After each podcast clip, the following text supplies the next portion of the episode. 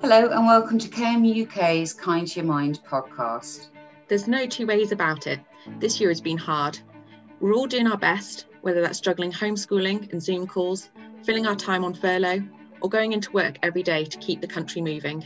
When you're having a tough time, it's pretty tempting just to retreat into yourself and feel like you're the only one struggling. Spoiler alert, you're not. And that's what this podcast is all about opening up and sharing about a variety of topics to make us all feel a little less alone. There's power in talking, so let's chat. We'll cover everything from how to support a colleague or friend, personal stories of living with mental health problems, and a variety of general wellbeing topics like domestic abuse and neurodiversity. So let's get started.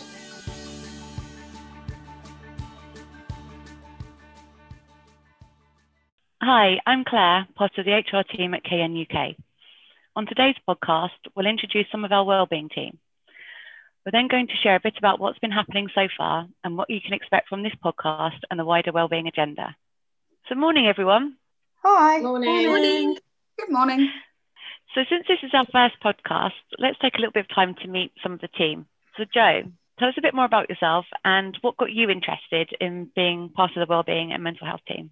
Uh, thanks, Claire. Um, my name's Joe Bunker, I, and I've got involved for a number of reasons because I feel very strongly about well-being, but in particular about the opportunity that we have nationally within KN and within our own teams to inject some positivity in the way that we engage with one another. I think it's been never been a more important time to acknowledge the fact that the general mood of the entire nation, in fact, has dropped. And what we can do to inject some positivity in um, everybody's lives the way that we engage with one another, the positive language that we can use, mechanisms, tools, techniques to be as kind and collaborative with each other as we possibly can do, support each other's mental well-being, but to try and help everybody live their best life in general in terms of that merge between work and home and how to make that the most positive experience under these difficult circumstances that we can. Uh, I think that's something I feel really strongly about. But I also think there's an awful lot of opportunities for us to be able to positively address it. So that's one of the main reasons I got involved. Thanks, Joe. Thank you. So, Sudarshan, let's introduce you. And also, can I ask you, what steps have you taken to look after your own well-being? Hi, Claire. I'm Sudarshan Chokka. For me, well-being is somewhere where I think I can really support um, and contribute in terms of helping colleagues going through difficult times. And for me, I that's something that I'm definitely passionate about. I think, especially us going through another lockdown, I think we do need to sort of care for each other. And I think being part of this initiative will really help me support everyone. So, in terms of what I've done to look after my own well-being, I think for me personally, I've maintained my routine. So, you know, I'm one of these people that have carried on, you know, getting up the same time I would have if I was traveling to work. Um, but maybe using that traveling time um, in a different way. So whether it's catching up on the news, just watching a bit of TV before uh, while I'm having my breakfast and really just gearing myself up to start work. Also, I think I've really been also maintaining a bit of exercise. So even in the winter, I try to at least get a half an hour walk in during the day. And I put it as part of uh, my routine. So I make sure I take time out of my day to fit in something where I'm just going out and getting a bit of daylight. And that's been, been really good for me. I think just engaging with whether it's, you know, on the weekends, we make sure I have catch ups with my family and my sisters, but also at, at work as well. So as a team, we consciously try to every Friday just have a catch up, just catch up and just talk about things that we're watching on TV and just general gossip and stuff that we would normally do in the office. So really maintaining that. Um, and for me, I think this initiative definitely will help us give and, and find more ways that we can give more hints and tips around uh, our own well-being and what we could do to really maintain that. Thank you, Justin. Some really good tips in there. Things like routine, um, going out and getting exercise, although it's not quite so easy when it's so cold outside, is it? So, Alison, over to you. Hi. I wanted to ask you, what does happiness mean to you and what makes you happy? Yeah, I've, I've thought a lot about this actually in terms of because I used to think that happiness was something that came from like the big stuff, you know, the things like um, achievements, you know, got to kind of if I'm if I do these things, I'm going to get a better, happier life because you know, bigger house, more wealth, all of that good stuff. But actually, I don't think it does make you happy. I think I think for me, happiness comes from the small stuff actually mm. it the things that you know just being really grateful in the moment for small things that's actually really helped me through through lockdown and even before that it's like sort of you know if you have that negative kind of thoughts in your head it's how do you counteract that with a kind of positive one? So i work quite hard on that with myself i think. And i guess the happiness for me is a, is again it's the small things. It's like walking my dog focusing on family friends which has been quite tough um, through lockdown because you know we haven't seen much of them but mm. you know that's that's been but equally we've had the, the zoom which has, has helped us connect with people which is really important I guess being creative is a big thing for me as well. That makes me really happy. So if I'm creating something or I've got some sort of creative project on the go, I'm happy bunny leave me in peace. I'm all right you know. Um, so that's kind of helped my mental health and continues to do so.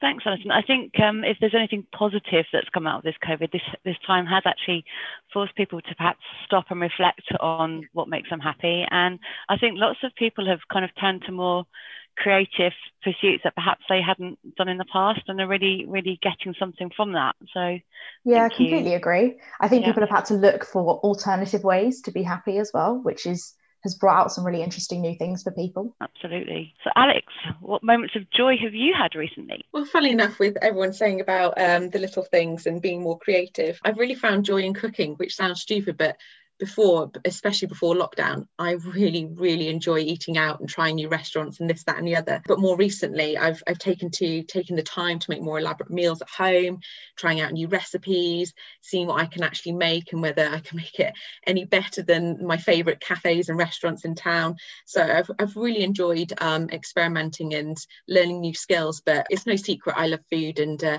it gives me a little moment of joy at the end of each working day, knowing that um, I've got some nice food to eat at the end of the day. So, what was your best dish? Oh, well, I've learned definitely. Uh, I, I can make really good American pancakes now, which definitely rival the my favourite cafe in town. And also, I will no longer be buying an Indian takeaway because I have to admit my my lamb curries up there with the best, and homemade chapatis are. I'm an expert. I, I can't wait till the office opens up again and you can you can bring it in for us all to try. That's what I was going to say. Sounds amazing. yeah, you're all welcome around mine for a curry. Thanks, Alex. And Joanna, finally over to you. So probably on more of a practical note. So, do you use any wellbeing tools that you think others would find useful?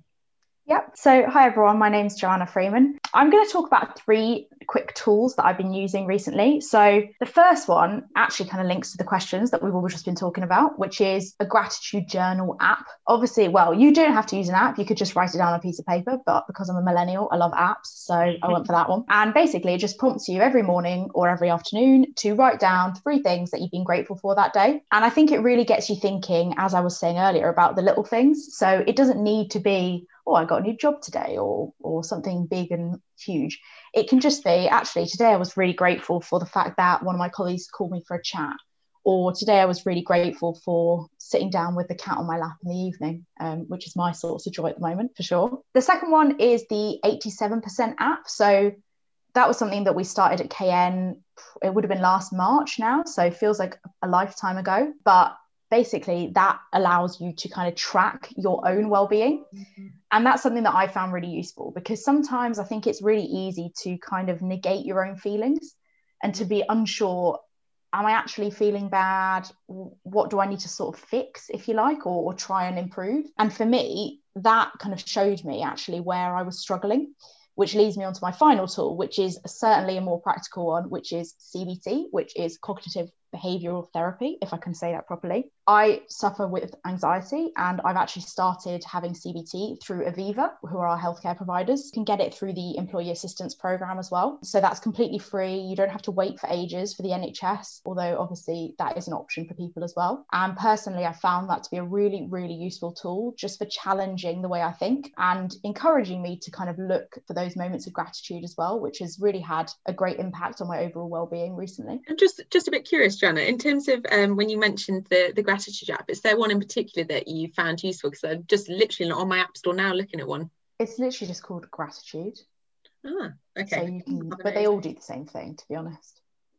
And talking of apps, uh, Sudarshan, you talked about exercising, and I've seen that actually there are an awful lot of apps that recognise that people are in lockdown with limited amount of exercise capability, and how people can, for instance, join together as teams in a little walks to be able to do a bigger walk, you know, virtually. Uh, are there any particular apps that you've been using for exercise classes, or are you a big fan of Joe Wicks? No, I, well, I'm part of a gym. I'm part of David Lloyd. Um, and actually, every single lockdown, they've been excellent. So they've put on loads of online classes, live and ones that you can stream at any time. So I've been quite lucky because I've got gym membership that I can just use theirs. Um, so those have been really good because they're really high quality um, and they'll do for every level that you, you want to do but i'm going to be honest i haven't done a lot of the app but I, I just i just want to get out because i'm indoors all day just me going for a walk is so refreshing and um, in the summer i'd just go i'd finish work um, log off and then I'd go for a walk because it's dark now. I've, I've had to make an adjustment on in terms of that. So I now either go in the morning or I'll go at lunchtime just so I get some daylight because I think going out after you know five o'clock in the dark and normally when it starts raining is not really appealing. if you um, if you're interested in kind of compa- like um, tracking your running against other people, we do have a Kuehne Strava group, which is quite depressing when you see the like super duper runners like Sean Warburton, who does about 50 marathons a day. But it is really interesting, and you can kind of track your own runs and like people's runs and some kn people have started following me which again is quite embarrassing because i'm like please don't judge me for my my terrible cycling. But it's quite good fun and it it brings that bit of competitive element which i think really helps you get going. Yeah it helps you get motivated doesn't it? So thank you guys for that. So now i'd like to talk a little bit more about what people can expect from our podcast going forward. What kind of things are we looking to cover think we're looking to cover really a wide range of topics and with colleagues from all corners of the business so that they have that opportunity to share their views, any tips or techniques that they have, or um, share with with everyone else of what's worked for them in the past or how they've reached out to others. Also invite experts to join us so that they can give us their insights and their experience and knowledge around their specialist field i think also what we want to do is just really start a conversation. So we've said that a lot with all of our well-being things that we've been producing but it really is the most important thing that a couple of years ago, maybe even recently, it wouldn't have seemed appropriate to talk about mental health, to talk about financials at work, but it should be. And by opening this conversation and getting people who really are kind of coming to the podcast and bearing their souls a little bit and being really honest, they make people understand that it's okay to talk about these things and that makes sure that people can get the support that they need at the right time instead of struggling alone. Yeah definitely. And i think really the support i think what we want to really achieve with all of this is having a range of stuff for everybody. So there's something for everyone whether it's not just a focus on mental health but physical and financial support as well. And you know what sort of things we can do for homeschooling. And as you said it's just that getting that conversation and just making sure that this does cover a range of things. So it's there for everybody in, in all their different stages in life really. And I'm, and I'm sure we'll find that as as we produce these podcasts and, and share them with our colleagues that we'd like you to all to get involved and share your ideas with us of what you'd like to see more of or whether there's a topic that you'd really like to like some some insight onto or topics that we could cover going through because this is this is for our colleagues at the end of the day. And I think it's important that they have that input as to what they'd like to hear and, and know more about. And so, and also, if anybody has a subject they'd like to record on a podcast, then please do contact the wellbeing team because we'd be happy to hear from you. Yeah, and the more the more we have these open, transparent, meaningful conversations, and with other colleagues around the business, be that leaders or any other role in the organisation, I think that's inspiring because we don't have all the answers. And within this framework, there's a lot of tools, te- techniques, and ideas. But actually, I think a lot of the inspiration comes from context and seeing what other people are doing and it's working well for them. It inspires. Agreed. I think that's what makes this podcast different. There are plenty of well-being podcasts that you can go and listen to but they aren't your colleagues. This is all mm. about listening to people who actually work at Kuehne Nagel talking and being open. So it's completely different to just going on and listening to your standard well-being podcast. Yeah, much more relatable, Joanna, isn't it? Hopefully. Very true. Okay, so that's the end of our first well-being podcast. So thanks for listening. And don't forget to subscribe for more podcasts coming out soon. If you have a topic you'd like to share or to give us feedback, you can contact the Wellbeing team on uk.wellbeing at kuehne-nagel.com. Thank you.